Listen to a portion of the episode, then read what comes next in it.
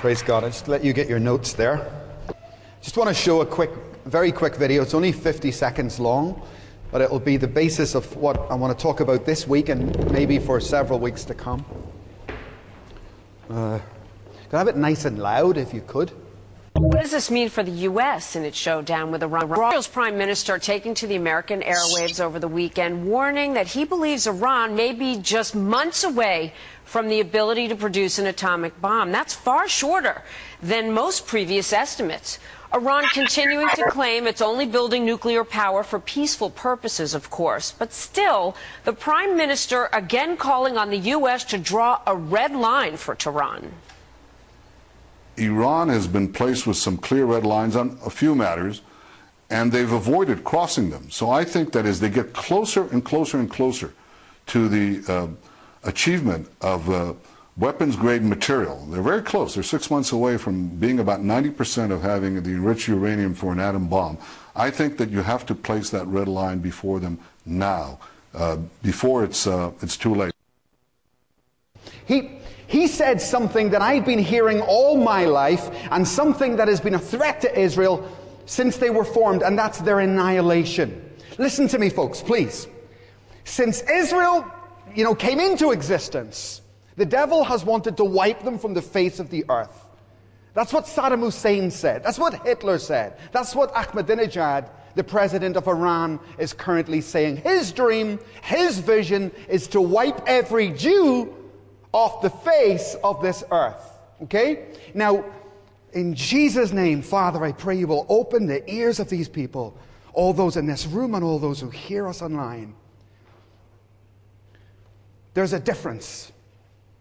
There's a difference. Could I have the map, Stefan, please? There's a big difference with what has happened over the last few months or years, okay? Since I grew up, Israel has had a big daddy. Who is it? The USA. Israel has had a superpower behind it. So no one really dared do too much on Israel, or it is true that America would have had to intervene. Something's changed in the last sort of 18 months, two years. In North Africa, we have seen a complete transition to Muslim power, the Brotherhood of Islam. And now we find that these nations that kept their hands off Israel have now changed their attitude. And you will, if, you follow, I follow this very closely. If you listen to the language that is being used, if you listen to the way they speak about America or react to America, you will see big changes. Now, really, America has become a bit of a laughing stock with regards to any threat or deterrent that they may be from bombing Israel. Now, it is my opinion that as soon as Ahmadinejad can get his bomb together, he would love to unleash that. Remember the mindset of Islam, uh, extreme um, brotherhood, these guys, they, they want to, to, death is not a problem. Death is not a problem. And, and I believe he will release that. That's what the Prime Minister of Israel just said. Okay? I just want you to understand one thing. Everything's changed. Whilst you have been busy about your life and your qualifications and whatever else you're doing, everything's changed. And it is continuing to change at a rapid, alarming pace. Whilst the, I tell you, the scripture is true. As Jesus returning, everybody's busy getting on about their own lives, not heeding prophecy, not heeding scripture. Everything is changing at enormous paces. Okay? So I want to begin for a few weeks to look at something we have not looked at in any detail before in this church, and that's Israel. The history of Israel, past, present, and future. You don't need to, I'm going to give you, I'll re- read a lot of scriptures today. My advice to you is don't, don't turn to them. I've given you notes which have every scripture written on it. You can turn to them when you get home because otherwise you're going to spend your whole time trying to find them. The first scripture I want to read is this. Just listen to me. This isn't to Peter. This is Peter talking.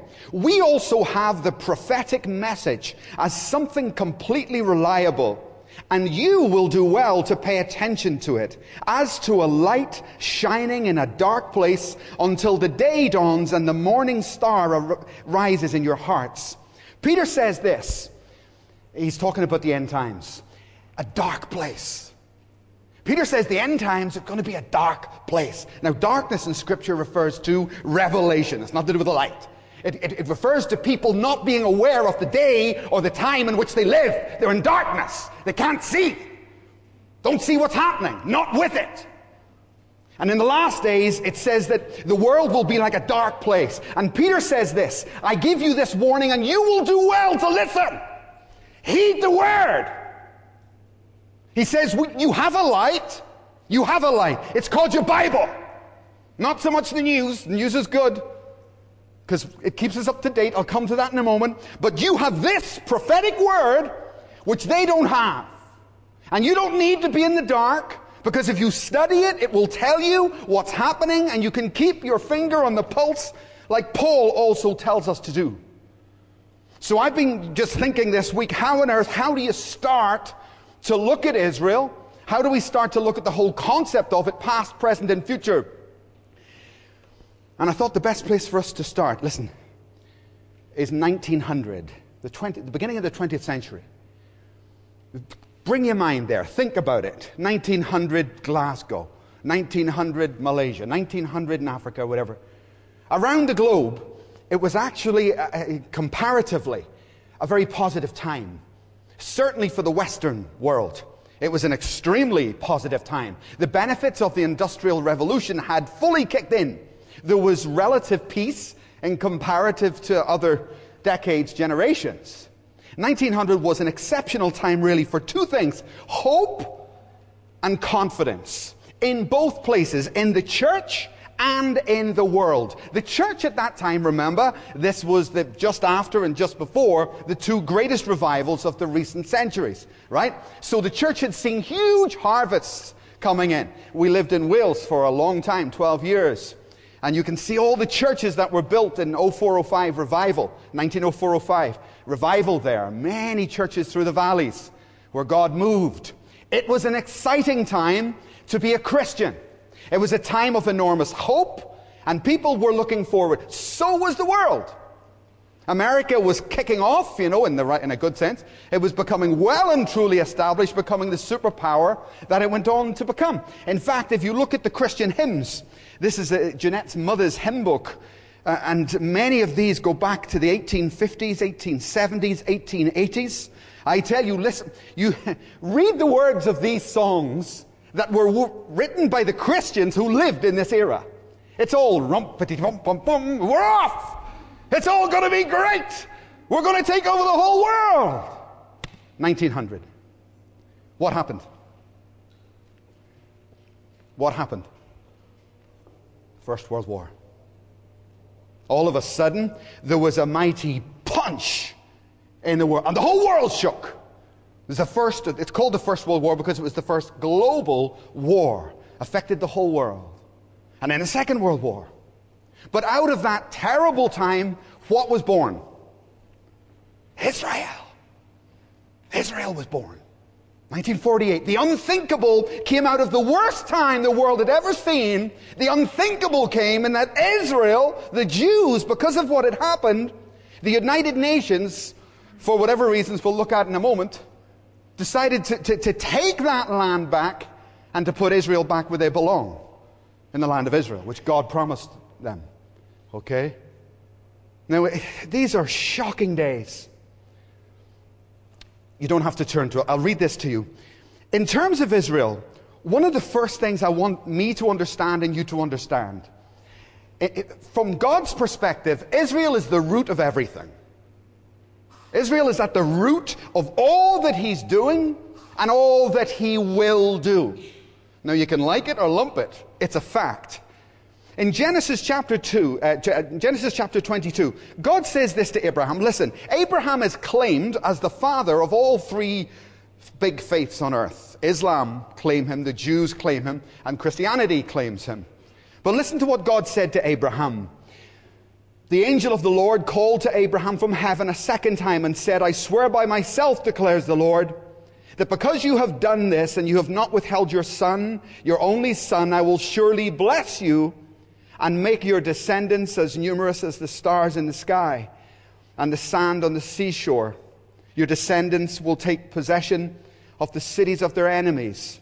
And through your offspring, all nations, all nations on the earth will be blessed. Let me also read to you from Isaiah 49 when God is speaking about Jesus. God the Father speaking into history about Jesus. It would be too small a thing for my servant just to restore the tribes of Jacob and to bring back Israel. I will also make you a light to the Gentiles.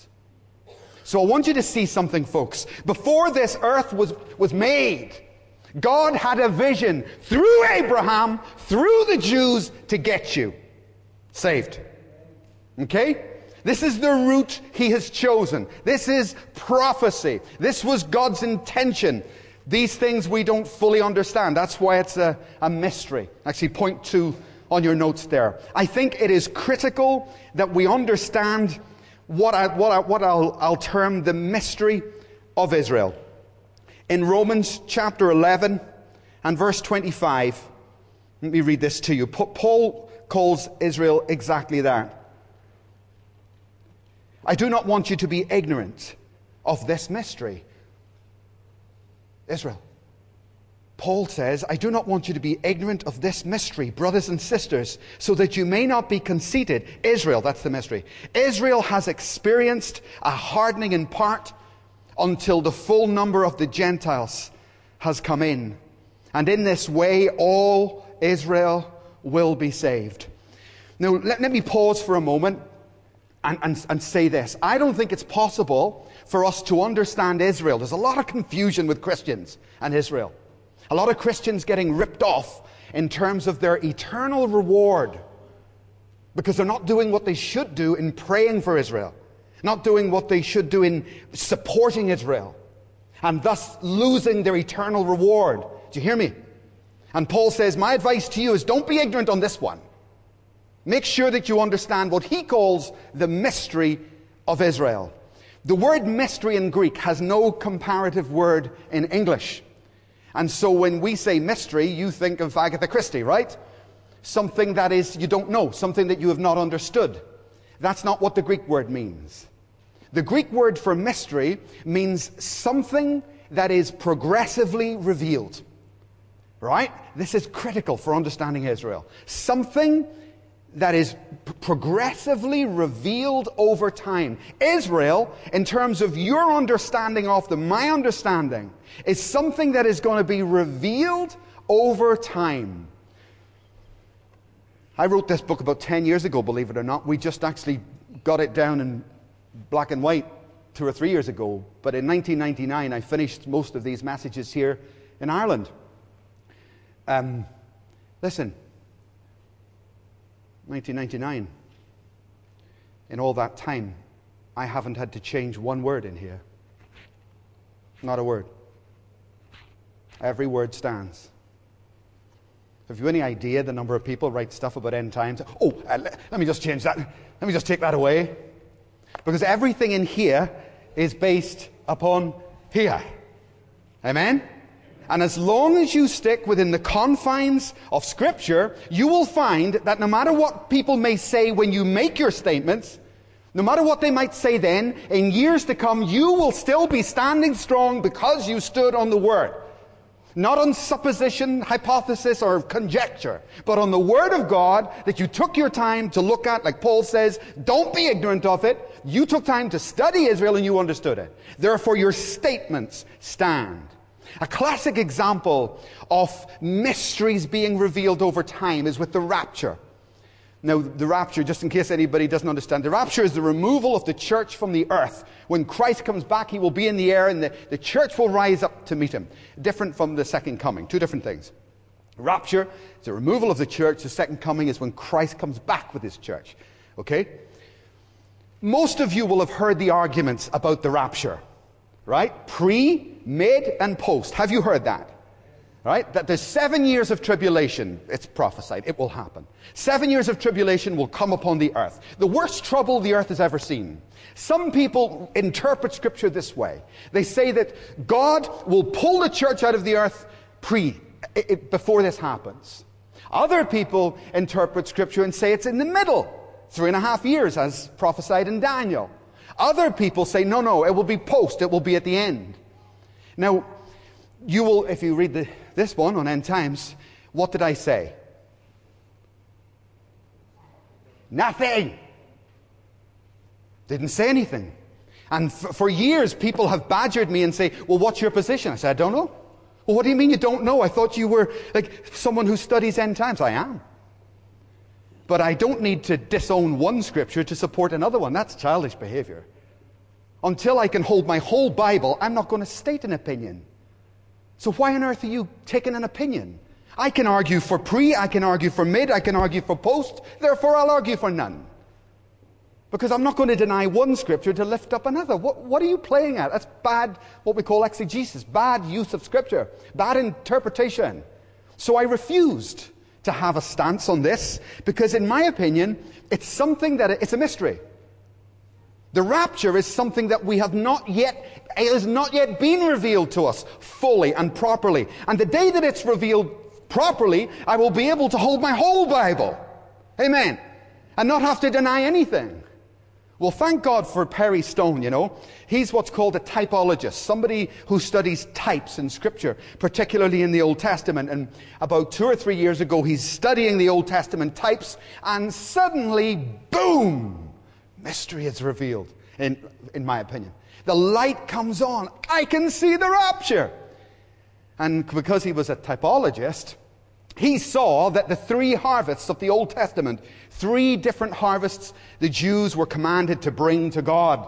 The first was barley, the second was wheat, and the third was grapes. Listen carefully. Barley is plucked, there's no pain. Pre. Pre. The wheat is threshed. Mid. And the grapes are crushed. Antichrist. And he suddenly saw, ah, oh, it was a picture. God gave us a picture to explain the rapture. There would actually be three phases of those taken away. Blessed is he who rises in the first. That's what Jesus said. Blessed is he who rises in the first resurrection because you don't have to go through the sufferings of the tribulation. Do you follow me? So therefore, that mystery, it's a great example. That mystery is something that has been progressively revealed over time. The vision awaits an appointed time. So don't jump, you know, pres- presumptively upon ideas or doctrines or theologies. You shouldn't do that. It's immature. We need to wait until the day of revelation comes. Okay? Wait, as Peter put it in our opening reading from 2 Peter, wait until the morning star arises. Wait until the light comes into the dark world and the revelation of Scripture is made plain. Hang on a minute, everybody. Okay? And God will make known what He needs to make known at the right moment in history. Point three on your notes. I, I, I, I would advise you against looking back for the teachers of history on this point. Now, I have not a great library at home. I don't need a great library. I have a reasonable amount of books, both old books and new books. But you've got to understand something. Everybody look up. Here, here's a book on the end times. It was written in 1944. When was Israel formed? 1948. Ah. So here's a, a, pastor here. He's written a book. Is this of any use to me? See, some people pride themselves in, oh, I read, you know, the early church fathers and this, that, and the other. You need to understand about Revelation being progressive. Because if I read this guy, the trouble is, he's limited to a large degree by the world he lives in. There's no Israel. They're not in, they, they haven't been restored to their land. And so you've got this author here, and he's good man, seeking God, and he's reading Romans. And Romans says all Israel will be saved. He's looking, all right. And Romans talks about the Jews being in the church. In here. And Romans is full, and he's reading Romans. Ah, any Jews here? No Jews here. Any Jews in your church? But No Jews there. All right. Israel? 1944. There is no Israel. Wonder who Israel? It must be me. it must be us. We're Israel. That's what it is. It's called replacement theology. And so you see, the old expositors, they were subjective. They looked at the world and, and, and, they saw certain things and then they looked at their scripture. You've got to be careful doing that. And then they sort of leave Israel out because there was no Israel. Okay? That's a big problem because it doesn't, it doesn't prepare the church of this day, it doesn't prepare you or me to actually do our job in the last days. Now, take a look at this. Here you have 1944. Here you've got a recent book. How different. How different. Very good book on the millennium, that. No, you can't borrow it because don't give me my books back. Right. Here you have a book written in 1944, not a lot of use. You know, no harm. There's some good things, uh, but very useful. Very useful. Because Israel's back in the land, the modern authors, they see the light, the morning star has risen. They can look at scripture and understand it and interpret it correctly. So, in my opinion, old is good for certain things. Right? That's what it says in scripture. The wise man brings from his treasure store treasures young and old, new and old. And you need to understand that the, the, the older commentators were limited because their, the revelation in those days was limited. And the modern commentators are better when it comes to end times. Not talking about doctrines generally. I'm talking about eschatology, end times things. Okay? It's a sticking point. So in history past, the, the, the, the, the scholars did one of two things. When they came to the book of Romans, which is the central place for you to study your responsibilities regarding Israel in the last days, when they came to the book of Romans, they did one of two things. It's 9, 10, 11, chapters 9, 10, and 11. When they got there and Paul started talking about Israel, do you know what they did? Skip forward to chapter 12. Skip it. Skip it. Don't commentate on it. Or, like many did, they said, ah, Israel is now us. And my first point to you this morning really is this. Everybody listen. I want you to read the book of Romans. Read it over the next few weeks. Listen to me. You see in the book of Romans when Paul says Israel, do you know who he's talking about? Israel. He's talking about Israel. And if you just accept that one simple point, you will find that the book of Romans will open up for you. Their creation, the creation of that, or the reinstatement of that nation, has been the greatest blessing on the earth. You know, there was no megachurches prior to 1948. Prior to 1948. But when Israel got their land back, it became a blessing also to the Gentiles, as Paul said it would be. Now, when you read 9, 10, and 11, Romans 9, 10, and 11, you will see there that Paul is teaching the Christians how to handle Jews, and he's teaching the Jews how to handle Christians. Now, Paul's world was like that. The Jews were in the church. Okay? Then you've got AD 70, you've got the destruction of the temple, the diaspora, the Jews are scattered all over the world. Skip forward 2,000 years, guess what? Here we are again. More Jews being saved today than ever in all history. Messianic Jews, they call them. They've had many titles. People don't know what to call them. But modernly, they go under the title Messianic Jews. And we now have a huge revival amongst the Jewish community. When you read the scriptures, you see the one thing you've got to realize everything is only ever focused on Israel. Imagine, I'm, I'm, I'm, I'm a pro American guy. I like America. God bless America. I mean that with all my heart. I like America. I believe they've been a great force in this century. I don't know where we would be without them. Okay? Not mentioned. No mention. Isn't that amazing? No mention. Why? Geography. It's too far away. God's focus is on Israel in the whole book. His focus is on that land, Israel. And he will have what he set out to have. And it's just geographical because they've done, I, I, I, but you know, not, not in recent times. They're, they're losing their grip on their role in the world, and that will cost them everything. Uh, I'll come to that in a moment. But because of geography, you will hear the nations around Israel mentioned constantly, correct? But even in prophecy, it, it, it's difficult. People have tried to do it, but I think it's, it's stretching it a bit to find Israel in there. Now, why should we do this? Why should we study this? I'll tell you why. Because everything awaits an appointed time. And I've done end times, as I say, not just this, but other stuff for many years. And I never felt God prompt me to say, go with Israel. Study Israel. Because I firmly believe there's a day for everything. But when Netanyahu spoke, and I saw him speak there, and he said, What did he say? How many months? Six months. Israel will have, uh, Iran will have sufficient weaponology, technology to, to shoot that bomb at Israel. And something just came alive inside me to go back at this because the day has come. The day has come. We're not actually waiting anymore. Anti Semitism, anti Jewishness, anti Semitism is alive and kicking in Europe. And we find it in the most unusual of places. And I want to begin this study, which will take several weeks, but begin it by asking us this Why should I support Israel? Why should I appreciate Israel? What have they done? I mean, didn't they kill Jesus? Well, actually, if you want to get technical about it, uh, Israel, no, they didn't kill Jesus. There were ten tribes in the north in the kingdom of Israel. The land was split at this time. Uh, that, that was the kingdom of Israel. There were two tribes in the south Judah, where Jew comes from, the name Jew. Judah and Benjamin. Who killed Jesus? Judah, Jews, the tribe of Judah. So actually, it's not technically correct to say the kingdom of Israel the nation of Israel, okay, but not the kingdom of Israel, because the kingdom was split at that time.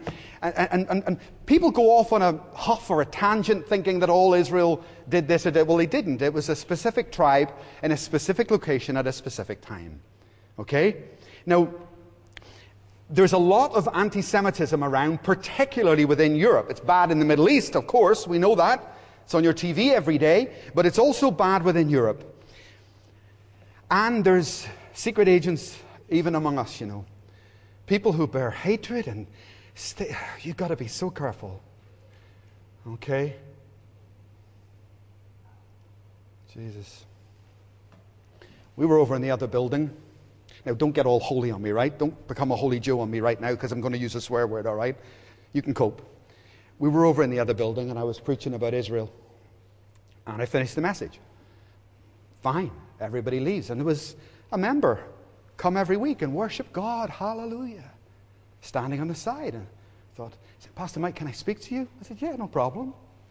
Come over and said, I've got something to say to you. Oh, what?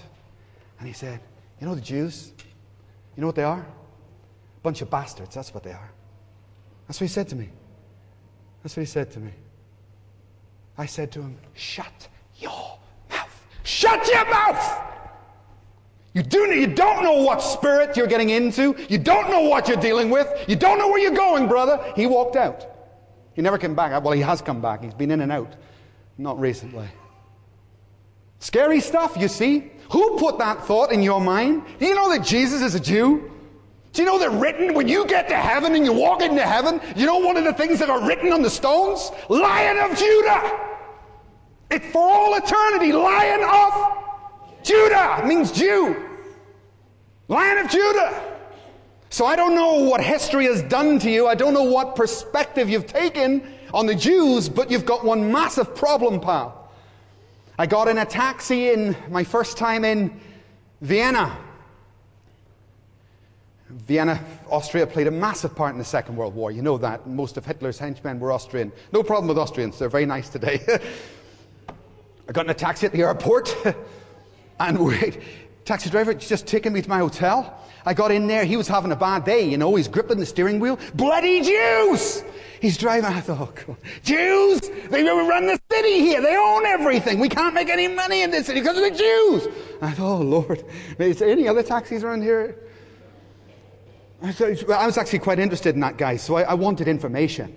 I wanted to hear. So I said, What's the problem with the Jews? They bought Vienna. They own the city. They own everything. I just wanted to get educated. Where do you get your anger from? What's at the root of this? Anti Semitism. I'm very happy that we have a Pakistani congregation and Russians. Wouldn't it be great if we had a Messianic congregation? Wouldn't that be fantastic? Just somewhere that the Jews in Glasgow, when they came to the Lord, felt happy and safe and accepted about going. I think that would be fantastic. If around the city, if in some way we could broadcast the fact that we welcome Jews. Amen? and, and, and stand with them at this moment in time when they most need it. So, my question to you why should I support Israel, appreciate Israel? Right? Why should I stand by them in these days?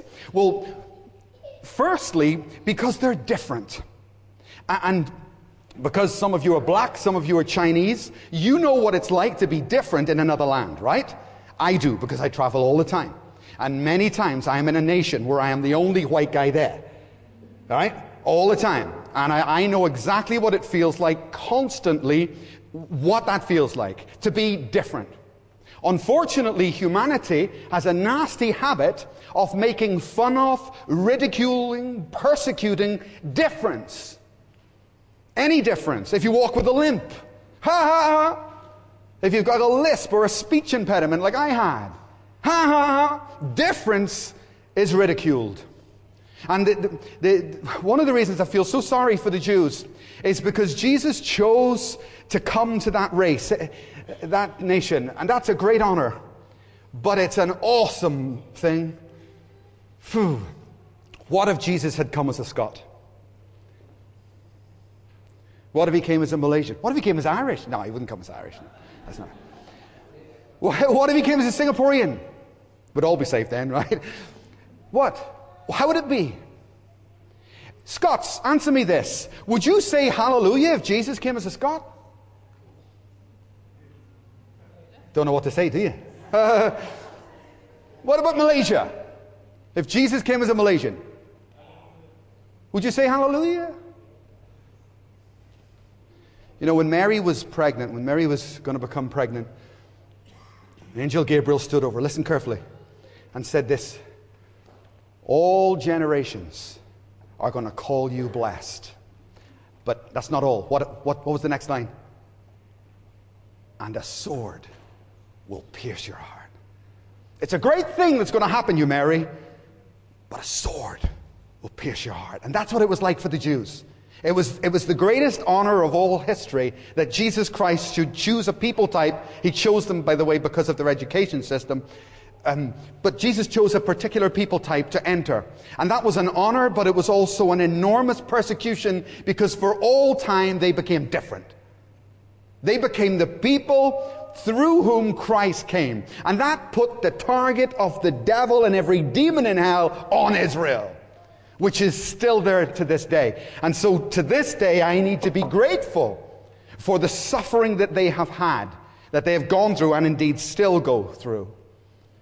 Another reason I think we should support Israel in every way we can is this. I know as, as a leader that when I give responsibility to someone, I will also give that person more grace than anybody else around here. Okay? Because I've given them responsibility. When you give responsibility, you can't just walk away and say, well, any, any, any problems happen, that's your problem, pal. That's bad fathering. Amen. Well, God's not a bad father. And when you put responsibility on people, you need to be incredibly patient. Was God patient with the Jews? You need to labor with them through thick and thin. You need to stick with them through the ups and downs. You need to support them all the way through to the point of immorality. And that's what happened with Jesus Christ. He came, he supported them all the way through until the point where it had gone too far and he couldn't remain righteous. He had to step back. But I, I need to support the Jews because of the, the great responsibility that they have taken in history. In fact, turning your Bibles to Romans, look, just take a look at this one, in case you think I'm making it up. Romans chapter 11, verse 12. Romans chapter 11, verse 12, talks about the Jews, and it says, But if their transgression means riches for the world, and their loss means riches for the Gentiles, how much greater riches will their fullness and their inclusion bring? If, sorry, just look up at me. Listen, you need to hear it more than read it. Listen. Jesus is saying, listen, if the Jews being cut off brought the gospel to you, the Gentiles. How much more of the gospel is going to get out in the world when they get saved? That's what that scripture says. In the last days, there will be a revival in Israel and in the Jewish community around the world. And if their initial being cut off, if that brought about the mega churches and everything else that we see, right? Look at what, what will happen in the end times. So this is good news for me. But I guess people can't see it. I was a Catholic, as you know, for 26 years. I got saved in the Catholic Church. And in Vatican II, I believe they have a new doctrine that has been put forward. I don't think it's been what they call promulgated, it hasn't come into dogma yet. But the doctrine is this that Mary is a co redeemer, co redemptress with Christ. And the paper suggests this that Mary was bodily exhumed from the grave just like Jesus was. Yeah, right? And that proves that she was sinless because that's why his Holy One didn't see decay. They're making a comparison. Mary was bodily exhumed, and, that means that she's co redemptress. Bad theology, right? There's only one Redeemer, right? Only one Savior, Jesus Christ, not Mary. Mary's blessed, but she's not a co Redeemer. And I want to make something clear with regards to Israel. I don't worship Mary. Do you? I respect Mary. I respect her. She's blessed, as Scripture says but I don't worship Mary. I don't worship Israel. It's wrong to worship Israel, and some people go too far with these things, or they get the wrong end of the stick. Israel is not my Redeemer. Okay. But Mary suffered to bring Christ into the world, didn't she? A sword will pierce your heart. And so I respect her and I would support her. It's the same with the Jews. They, they're not my Savior, but they have certainly suffered my salvation was solely bought by Jesus Christ, but the spread of the gospel, bought by the suffering of Jesus Christ. But the spread of the gospel was largely through the suffering of the Jews, which is Paul's point in Romans. Don't you know that they were cut off and that brought light to you? See this map. As I said it at the beginning, for years, Israel has been protected by America. But America has now collapsed, really, in my opinion. They have lost their way completely. They have been terrible with Israel in the recent past. I don't like Obama, you know. I never did.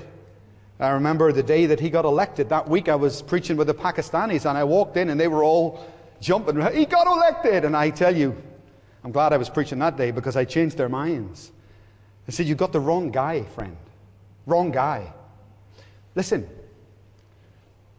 when the Prime Minister of Israel, when any Prime Minister goes to the White House, they get the troops out and they stand with their things and they put the flags out, bum, bum, bum, bum, and in comes the President of some country, right? And the President of the United States comes out to meet them. When the Prime Minister of Israel went to the White House, do you know what Obama said? Send him to the back door on his own.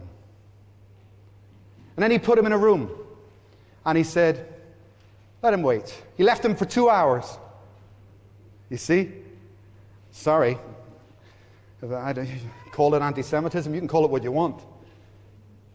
Don't treat anybody else like that. What's wrong with the Jews, huh? What's wrong with the Jews? So I got no respect for Obama at all. However, he may well get back in because it could be God's will. He, he, he's withdrawing the support that he needs to give. He is not standing where he should stand, right? And it remains to be seen. It could be God's will to put him back in. We'll see in a couple of weeks' time. Um, because God raises up people to put pressure on Israel so they get saved. That's what's happened in all history. Read your Old Testament. It happened over and over and over again. So even though you may not like it, these things actually bring about some good, not just for Israel, but also in the prophetic plan of God. The United Nations is another thing. United Nations have had a statute on their books since they were formed. And the statute says this, that it is our goal to make, to have one, what they call an international city on the earth. We want to choose a city and we want to set it apart. And it will not be owned by any one country. It will be owned by the whole world. Guess which city that is? Jerusalem. So it's already written down. We have, it is the intention, all nations will turn on Israel. That's what the Bible says in the last days. They already have it written in their mandate. It is our goal to take the city of Jerusalem, the holy city, and to make it international property. It will not belong to the Jews. And God gave it to the Jews, you see. Ironically, no matter who occupies the land of Israel in Scripture, it's always called, the, the, the, he calls it the land I gave you to possess. The land I gave you to possess. The land I gave you to possess, no matter who's in it. No matter who's in it. Read the Old Testament. Many, many times it didn't, they were dispossessed. But God never called it by whatever nation was occupying it. In God's eyes, nothing has changed on this. Romans 11 11. Let me just read this. This is talking about the Jews in a general sense. Again, Paul says, again I ask, did they, the Jews, stumble so as to fall beyond recovery? What's the answer? No. Now, please, again, just everybody look up. Here's a question. It's very clear. Have the Jews been abandoned by God? Have the Jews been cut off so that they will never be restored? He says it here, he says it again, just a few verses further on. The Jews have not been cut off. They have not, it's a temporary thing. In fact, he goes on to tell us why. who is it? What's her name? Kate Middleton. You follow the royal family in this country. We've just had a big royal wedding, right? And this girl called Kate Middleton said when she was a little kid that she was going to marry Prince William. That's what she said. And she had his picture on her wall. And she said, the power of words, I tell you, I'm going to marry him. And all the people in her school laughed, but they remembered. She said, I'm going to marry him. And what happened is uh, the, her mother got involved, very clever actually. They organized their lives around everything to get to that goal. Everything was to get to that goal. Schools, colleges. These are commoners, these are ordinary people, no connection with royalty. Very good, very tenacious. But what happened was they went out together for three years. And then he split up. He broke it up with her and they went their separate ways. Now, what did she do? Does anybody know what with, with his best friend. She went out with his best friend. Right? Why did she do that? To make him jealous. Did it work? Worked like a treat. no problem. Really good. The, the, the, these are very old principles. Jealousy is a good thing, you see. Jealousy is a godly attribute. God is a jealous God. Jealousy is a holy and good thing. What's, what's evil is envy. Envy is when I want what someone else owns. That's wrong, that's a sin. But jealousy is when I want something that belongs to me. Do you understand? It's a big difference. Israel belonged to God. And Israel betrayed God. They went, they were unfaithful. They worshipped other gods. And then what did God do? He turned to you. He turned to you, and that's how you got saved. So Paul says, Don't you know, Gentile, that God saved the Gentiles in order to make Israel jealous? Don't you know that he wanted to have the same effect and turn them back? Wow. So we could be here a very long time to, to, to, to, to, to grow our appreciation for Israel. Because if that had not happened, we would have been like many of these other nations who, you know, blind, deaf, dumb, and don't get any favor in their lives at all. But you are of those that salvation has reached. How good is that? How precious is that? And because of them. In Romans 11 25, it says this Their blindness is temporary until, what is it? Until what? Until the full number of the Gentiles comes in. Until all the Gentiles that are going to be saved in all these nations have come in, the blindness will remain upon the Jewish people. And so, I mean, it, the veil is lifting, folks. Please, in Jesus' name, look at me, listen to me. Do you understand what's being said? I can see by some of your faces you don't. So listen in Jesus' name, not with your head, with your spirit. More Jews being saved than ever. That tells me the veil is lifting. What does that mean? The end. The end. The veil will remain until the fullness of the Gentiles have come in all over the world, and then I will remove the veil, and you will see the Jews flooding in to Christianity. Hallelujah. And so it's just another confirmation that these are categorically, absolutely the end times. Now, it raises a very obvious question. How, what do we do? What should we as a congregation do? I'm not going to deal with that this week. We'll deal with that in one week when we look at this series. What do we do? How do we pray for Israel? Because Scripture has a lot to say about praying for Israel. Oh, Jesus. Remember what I said about the rapture? The rapture being very misunderstood and misinterpreted, misquoted? All Christians know the story. All Christians know the text where Jesus uh, is sitting on the throne in judgment and the, the people come up before him. Remember what he says? Come, you. You who gave me water when I was thirsty. You who visited me when I was, I was in prison. Come. You know the scripture? Right? One of the most misinterpreted scriptures in the whole of the Bible, you know. Completely misunderstood that scripture. Who are those people? Who is he saying, Come, thank you, you, you who helped? Who are those people he's talking to? This is not the second coming, remember? We've already been raptured. One, two, three. No matter which stance you take, right? Or if you believe all, you've st- you're, you're still not in that number. You see? So here you are. You come back with Jesus. And it says, when Jesus Christ returns, you can imagine him. When Jesus Christ returns, he comes back to earth and it says he will have all his angels with him behind. That's you. Peter, uh, Paul says, when we return, we will be as the angels. It's a specific Greek word there. This is us returning with Christ. And we've had the millennium, a thousand years on earth, of trouble and persecution for Christians and Jews. Listen, folks. Jesus turns and speaks to the crowd. What does he say? You who helped me who visited me when I was persecuted. Remember Paul, when Paul was persecuting the Christian, uh, the, the Jews, when Jesus came to him. What is it? Paul, Paul, why do you persecute me? Me.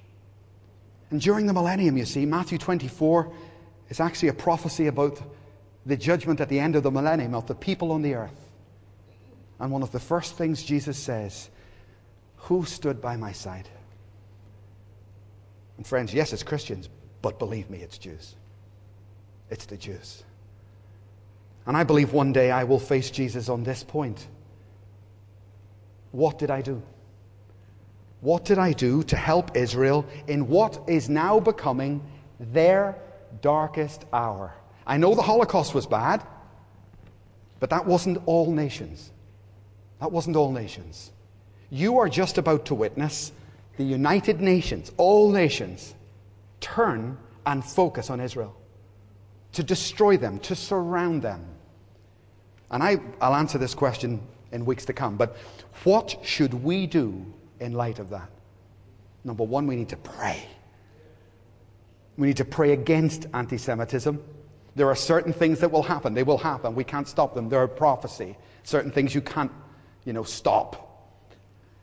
Another thing we can do is we can evangelize and get the full number of Gentiles in. Because when the full number of Gentiles comes in, the veil is removed. So you want to see Jew, uh, Jews getting saved? What do we do with the Gentiles? Evangelize them. Evangelize them. So for the next three weeks, as Pastor Tom mentioned at the beginning, the next three weeks, Buchanan Gallery steps at 1230. I, I, I, will be there. No pressure on anybody. I, I want to re kick. We had a meeting this week just talking about it to restart our evangelism on a fresh footing. Here's another motive, motivation for you, a good motivation, right? So please come along if you're free. And we will go out and I'll call on God to give, put his blessing behind us and his strength behind us. the president of Israel, says six months. In six months' time, there's no guarantees. That's what he just said. So I don't think we have any time to sit back on our laurels. Let me invite the worship team to return. And would you stand on your feet? And let's just focus on Israel for a few moments and pray for them and lift them up. Hallelujah. God, I thank you that the vision awaits an appointed time and that we live in this day where you definitely are, God, revealing things to us that we can see Israel in existence. We can see Jews getting saved by the tens of thousands around the world. And God, we, we, we pray against the anti Semitism we see in the nations. And God, banish it from our nation. We take responsibility for our church, this church. And God, this morning, we don't only open our doors to Jews, we open our hearts. And we speak, we prophesy over the city that wherever the Jewish communities are, up in Garnet Hill, God, that you will bless them and reveal yourself to them. I thank you for them. And I thank you, every person in this room, as the Apostle Paul says, we owe them a great, great debt. So come, Lord Jesus. Come, Lord Jesus. Come, Lord Jesus. I got saved by a Jew, led to the Lord by a little Jewish man who came and sat beside me for two weeks and told me the gospel. And I repented at that time. Then we went to Ireland. We got involved in the distribution of a, a magazine called Bridges for Peace, building relationships between Jews and Christians. And that was just a fantastic honor and privilege. I, I just ask God to speak to you. You know what we do, Isabel, with the shoeboxes? Hallelujah. What can you do for the Jews? What can you do? That's you. Forget everybody else. What will you do for the Jews? Father, I pray you would speak your word into us. Open our ears. Make us attentive for the needs that exist around the world. And God, we will be faithful and honor your word and bless Israel. Hallelujah.